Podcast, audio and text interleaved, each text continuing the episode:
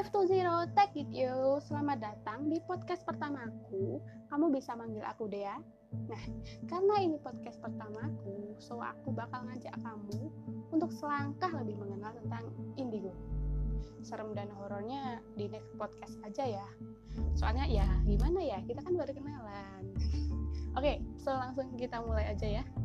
Apa sih anak indigo itu?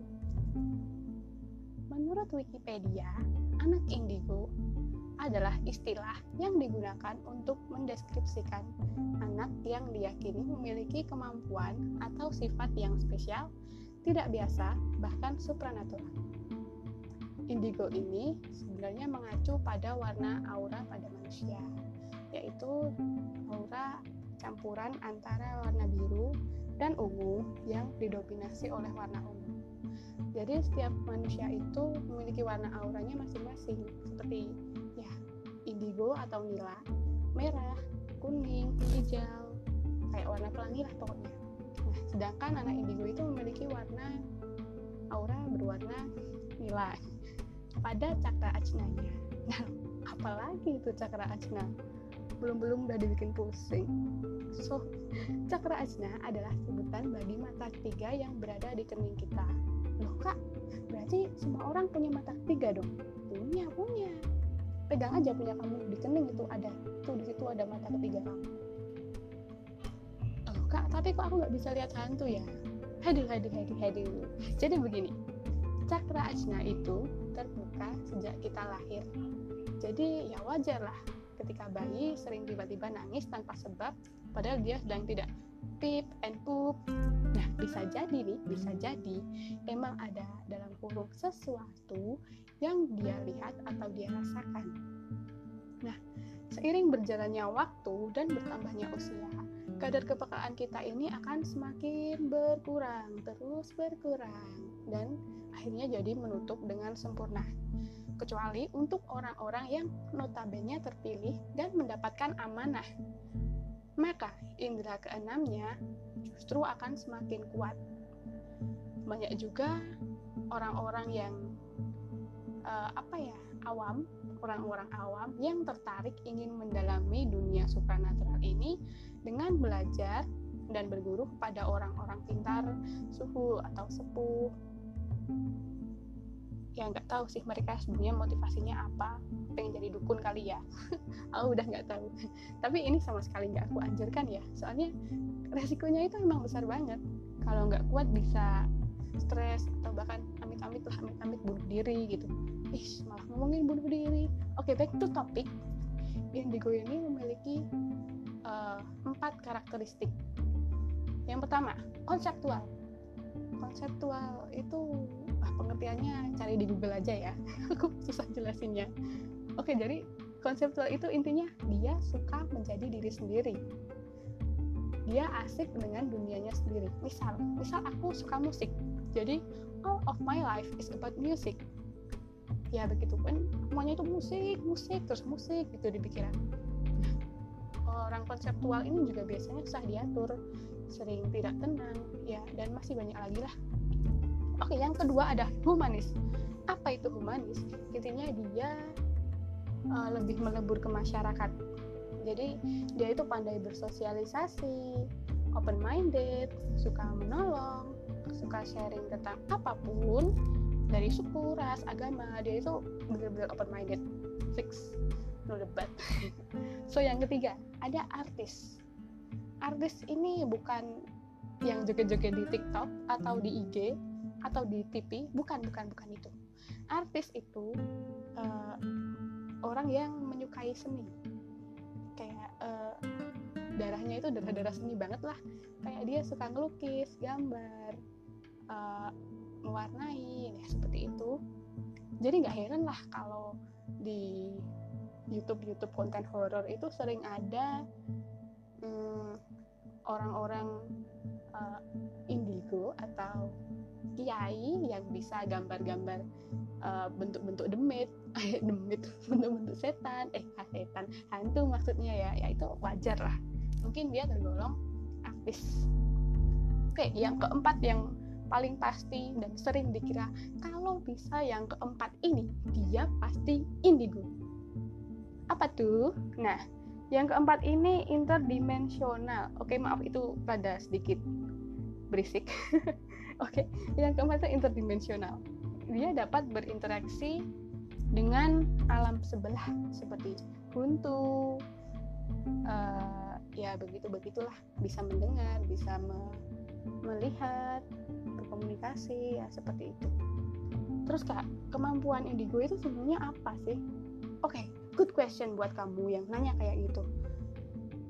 So secara umum seorang indigo itu indigo itu dapat melakukan tiga hal.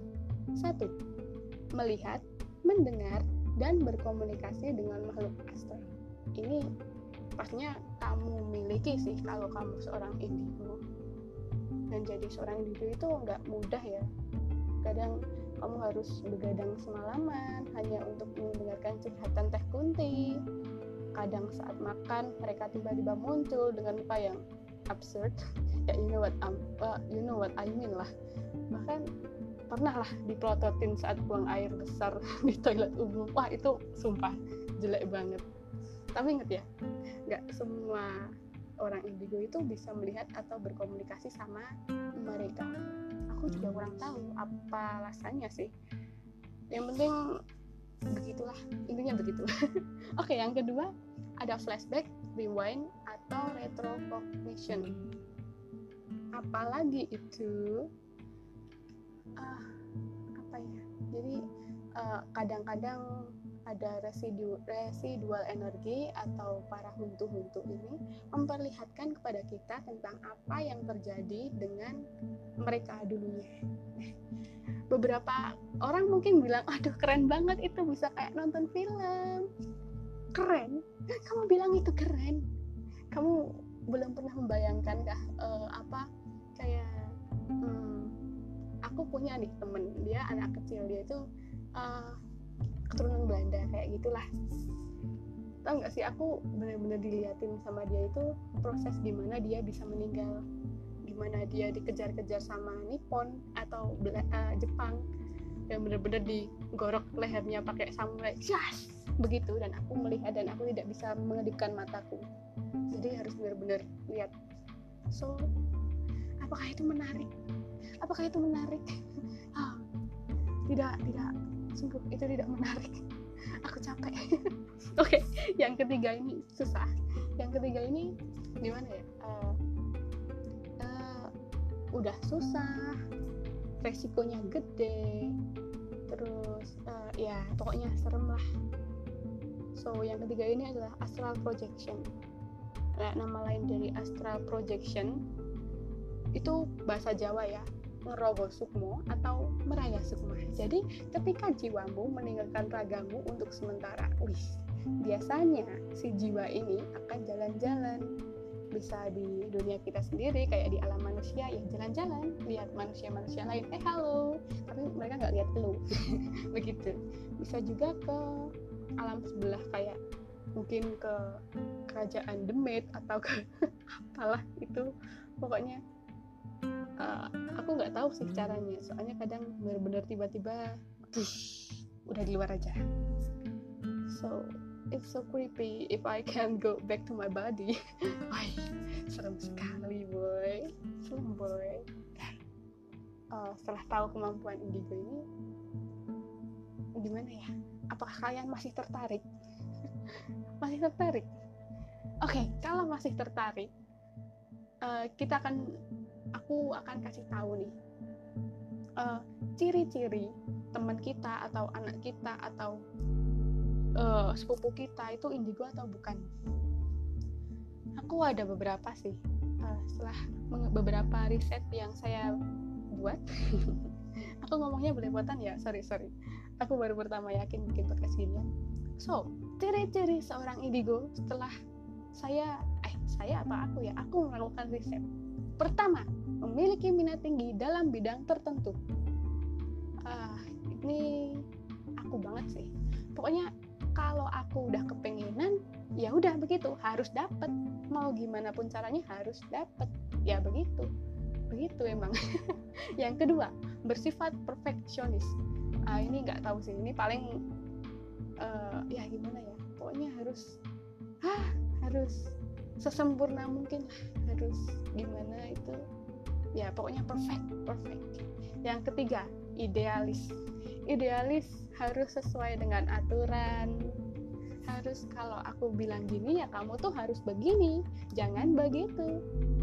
Kalau aku bilang gini ya disegerakan. Ayo langsung kumpul. Kita langsung kerja langsung selesai.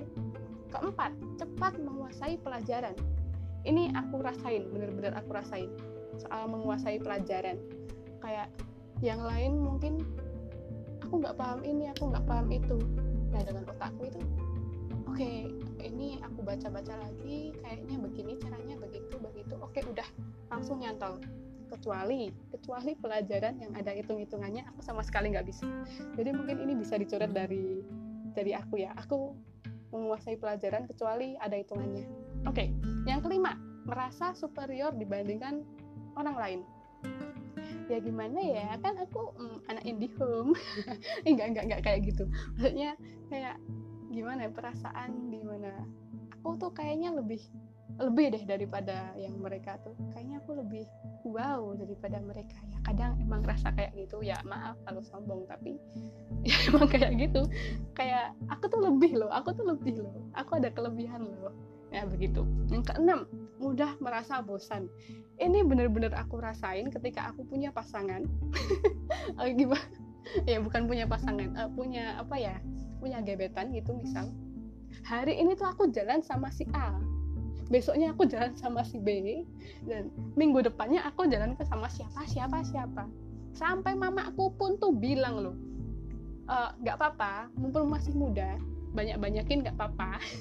Itu sampai mama aku bilang kayak gitu. Oke? Okay? oh yang ketujuh.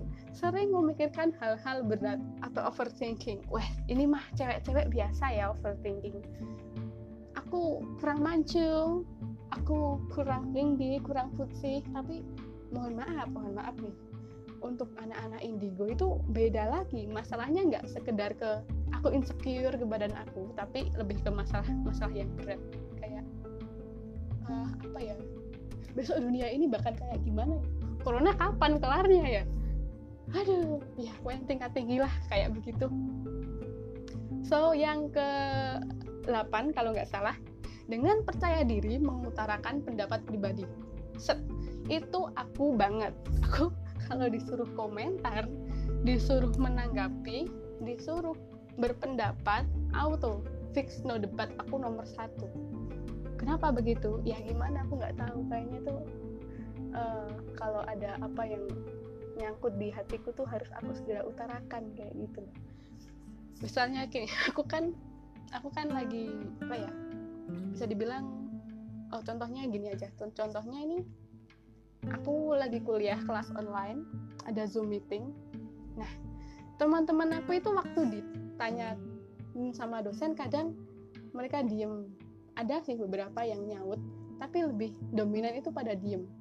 Pernah aku e, mencoba untuk off kamera aku makan aku nyemil sebentar tiba-tiba dosen bilang gimana? Ada yang mau ditanyakan?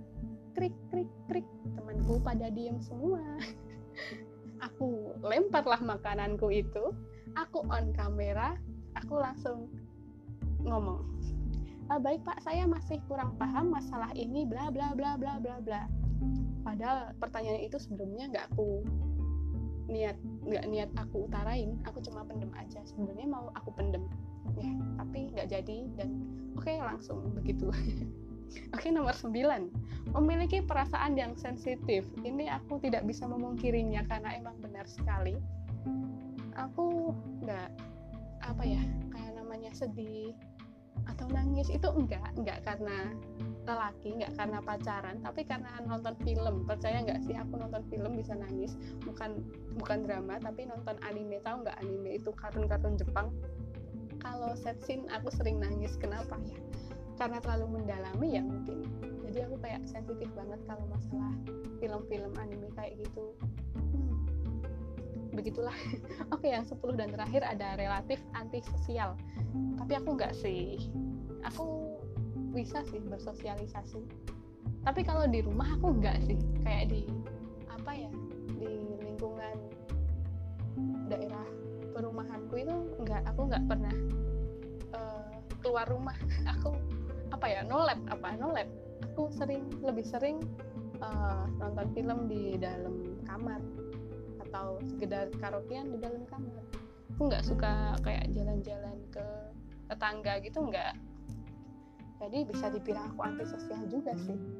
Tapi bedanya tuh kalau aku di kampus atau kayak dulu sekolah sekarang di kampus sama temen-temen itu langsung langsung klub gitu loh. Aku jadi orang yang kayak uh, hiperaktif kalau masalah sama temen-temen di luar lingkungan masyarakat masyarakat lingkungan apa ya perumahanku itu beda jauh gitu loh. Kayak aku kalau di luar sana itu uh, barbar bobrok seperti itu. Tapi kalau di lingkungan desa atau perumahanku itu bener-bener kayak sepi kayak nggak tahu itu siapa. Itu tetanggaku namanya siapa. Aduh ya begitulah. Mungkin ada orang kampungku juga yang nggak kenal aku aku nggak nggak apa nggak kaget sih soalnya aku emang jarang banget keluar. Oke. Okay. so kalau kamu nanya sebenarnya kakak ini indigo apa bukan sih? Wow pertanyaan yang menohok sekali ya guys. So aku sebenarnya nggak tahu ini masuknya indigo atau enggak ya. Oke okay, jadi aku bakal sedikit cerita nih sedikit cerita nanti kamu simpulkan sendiri ya. Uh, btw ini cerita aku udah ada di Wattpad ya. Aku aku promosi sekalian. Aku tuh uh, jadi author Wattpad uh, soal pengalaman pengalaman uh, apa ya hororku yang sebenarnya nggak horor sih. Aku tuh nggak bisa bikin bikin tulisan atau kayak cerita horor tuh nggak bisa. Aku bisanya cerita horor tapi jadi humor gitu loh. Kayak hantu ngupil uh, apalah gitu-gitu. Aku ada loh sampai judul hantu hantu upil itu ada loh aku. Okay, back back to topik ya. Aku akan cerita sedikit. Ini aku baca aja ya dari uh, webpad aku. So begini. Aku memang dari dulu menyukai hal-hal yang berbau spiritual. Namun, aku hanyalah seorang gadis biasa yang tak memiliki kemampuan istimewa, namun memang sedikit, sedikit aja peka. Aku tidak terlahir sebagai seorang indigo. Aku menjalani kehidupan normalku dari lahir sampai tahun 2018 kalau nggak salah soalnya aku nggak pernah tanya-tanya juga ke orang tua aku dulu. Aku pernah jadi indigo gak sih? Oke okay. aku adalah seorang anggota pramuka. Saat itu sekolahku mengadakan kemah akhir tahun di sebuah lereng gunung. Ya pokoknya gunungnya horor lah. Jika tak salah ingat waktu itu aku tuh masih kelas oh baru mau masuk kelas 12 aku jadi seksi acara terus nah kemah ini rencananya akan berlangsung selama tiga hari dua malam. Hari dan malam pertama kami lalui dengan lancar dan tak ada kendala yang begitu berarti. Hingga pada malam berikutnya aku tuh lagi istirahat di dum kecil. Aku jadi aku nyewa tenda dum pribadi yang cukup buat satu orang doang itu aku diem di situlah di bawah pohon yang rindang begitu. Di depannya pohon rindang pakai uh, tenda pribadi. Wah mantap sekali ya. Pokoknya itu semakin malam itu kayak beda lah auranya kayak ih kayak dingin tapi panas. Gimana sih? Gerah dingin tapi gerah kayak gitulah. Aku nggak inget tuh siapa yang pertama kali teriak di di pendopo. Kan ada pendoponya itu di tengah lapangan ya ada pendoponya itu. Teriak-teriak. Itu orang teriak-teriak. Cewek tuh. Aku inget banget suaranya cewek tapi nggak tahu siapa. Yang jelas semakin malam itu semakin mencekam. Ya seluruh peserta diminta untuk masuk ke tenda semua istirahat semua tidur semua. Oke, jadi jadwal kegiatan malam itu benar-benar kami lupakan. Beberapa panitia yang lumayan berani dan guru pendamping ini membantu memegangi siswi-siswi yang kesurupan di pendopo. Jadi dikumpulin sekalian lah di pendopo itu kan lumayan luas.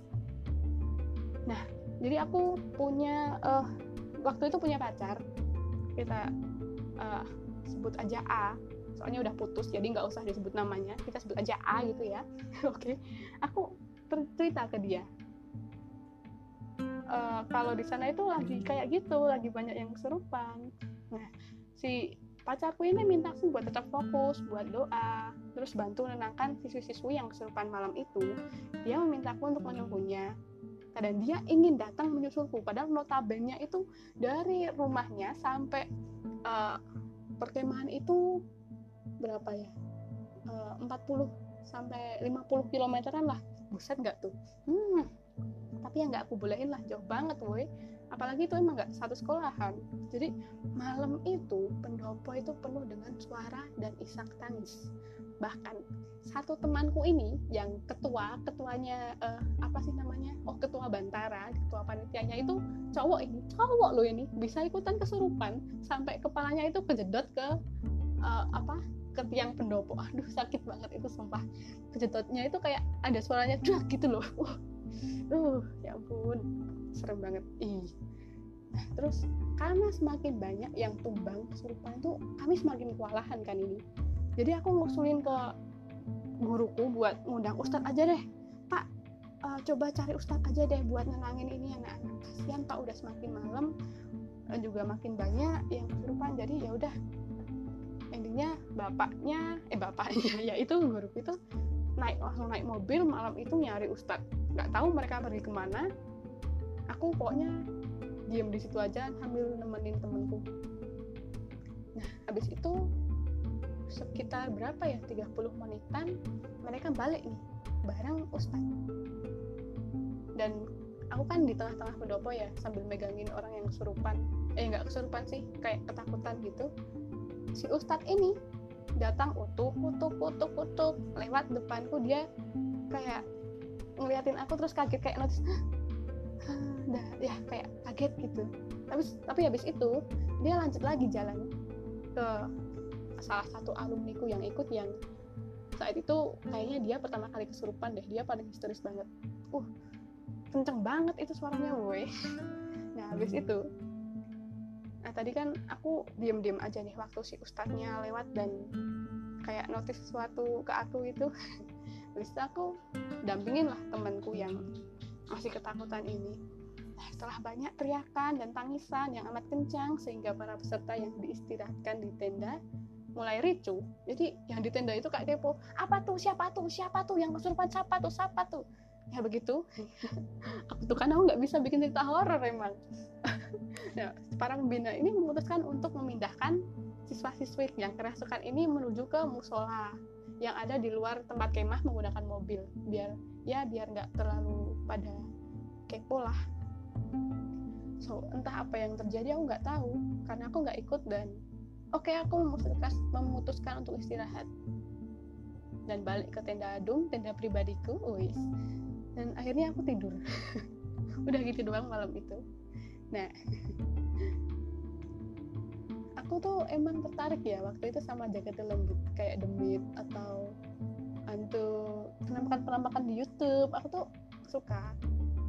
Tapi aku bener-bener gak mikir bahwa setelah malam itu bener-bener akan terjadi sesuatu yang sangat berbeda di dalam hidupku sampai ya jadi begini.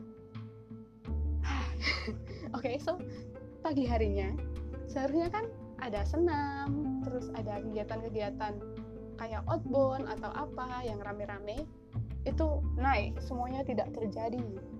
Setelah sholat subuh salah satu pembina itu memanggilku untuk menghadapnya. Ya kan aku uh, apa ya aku seksi acara okay. pembina aku bilang dek gimana acaranya? Mau dilanjut apa? Pulang aja. Kasihan adik-adik yang semalam kesurupan kan banyak. Nah sebagai seksi acara yang baik dan benar aduh aku sebenarnya niat sih buat ngajutin uh, rancangan acara yang udah aku pikirkan dengan sangat matang. Namun ya lihat wajah-wajah mereka yang kesurupan tuh kayak bikin ih kasihan kasihan. Jadi aku bilang lah ke pembinaku pak kalau anak-anak sih pasti mau lanjut tapi melihat kondisi adik-adik mending kita sudahi aja dan cepat-cepat pulang pak. Nah, aku bilang kayak gitu ke pembinaku nah itu beberapa pembina yang lain rapat disusul oleh ketua panitia dan akhirnya ditentukanlah bahwa kita akan pulang pagi itu juga saat itu juga. Rekan-rekanku pada nggak terima nih. Kok gimana sih kok malah nggak jadi acara? Ya begitu begitulah intinya. Mereka bilang oh dinasti lagi aja deh biar dilanjutin acaranya. Jangan mendadak kayak gini bukannya kesurupan masal emang sering terjadi ya saat kemah? Temanku ada yang bilang kayak gitu. Ya tapi gimana pun perasaanku tuh bener-bener gak enak gelisah. Gelisah resah. Aduh seperti itulah. Dan akhirnya tetap lah tetap dibatalin semuanya kita pulang beres-beres.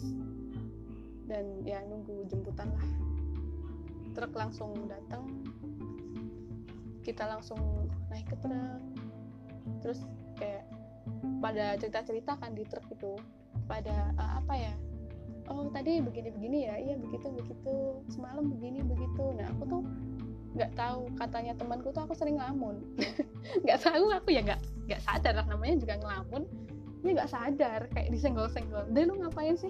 Ya ngapain? Kadang nggak ngapa-ngapain. Aku diem aja dari tadi lo ya begitulah. Ya sampai sampai di sekolahan uh, aku ngabarin si pacarku ini kan tolong dijemput ya uh, aku abis ini sampai di sekolahan aku udah sampai sekolahan oke okay, jemput kenapa sih kak kok minta dijemput pacar ya ya gimana aku dulu nggak bisa naik motor orang tua aku kerja semua karena ada pacar ya dimanfaatkan ya seperti itu oke oke okay. ini ceritanya udah sampai di sekolahan nih si pacarku udah jemput aku pamitan ke teman-teman dan ya oke okay, kita pulang. Aku mandi mandi membersihkan diri. Si pacar ini nunggu di ruang tamu sambil nonton film. Nggak tahu film apa Moana atau apa ya? Nggak nggak nggak. Bukan film Moana. Jadi setelah saya bebersih aku gabung sama pacarku ini kan di uh, ruang tamu. Ngobrol-ngobrol. Nggak tahu kenapa nggak tahu kenapa. Entah tiba-tiba tuh kayak udah gak sadar gitu aja aku nggak tahu.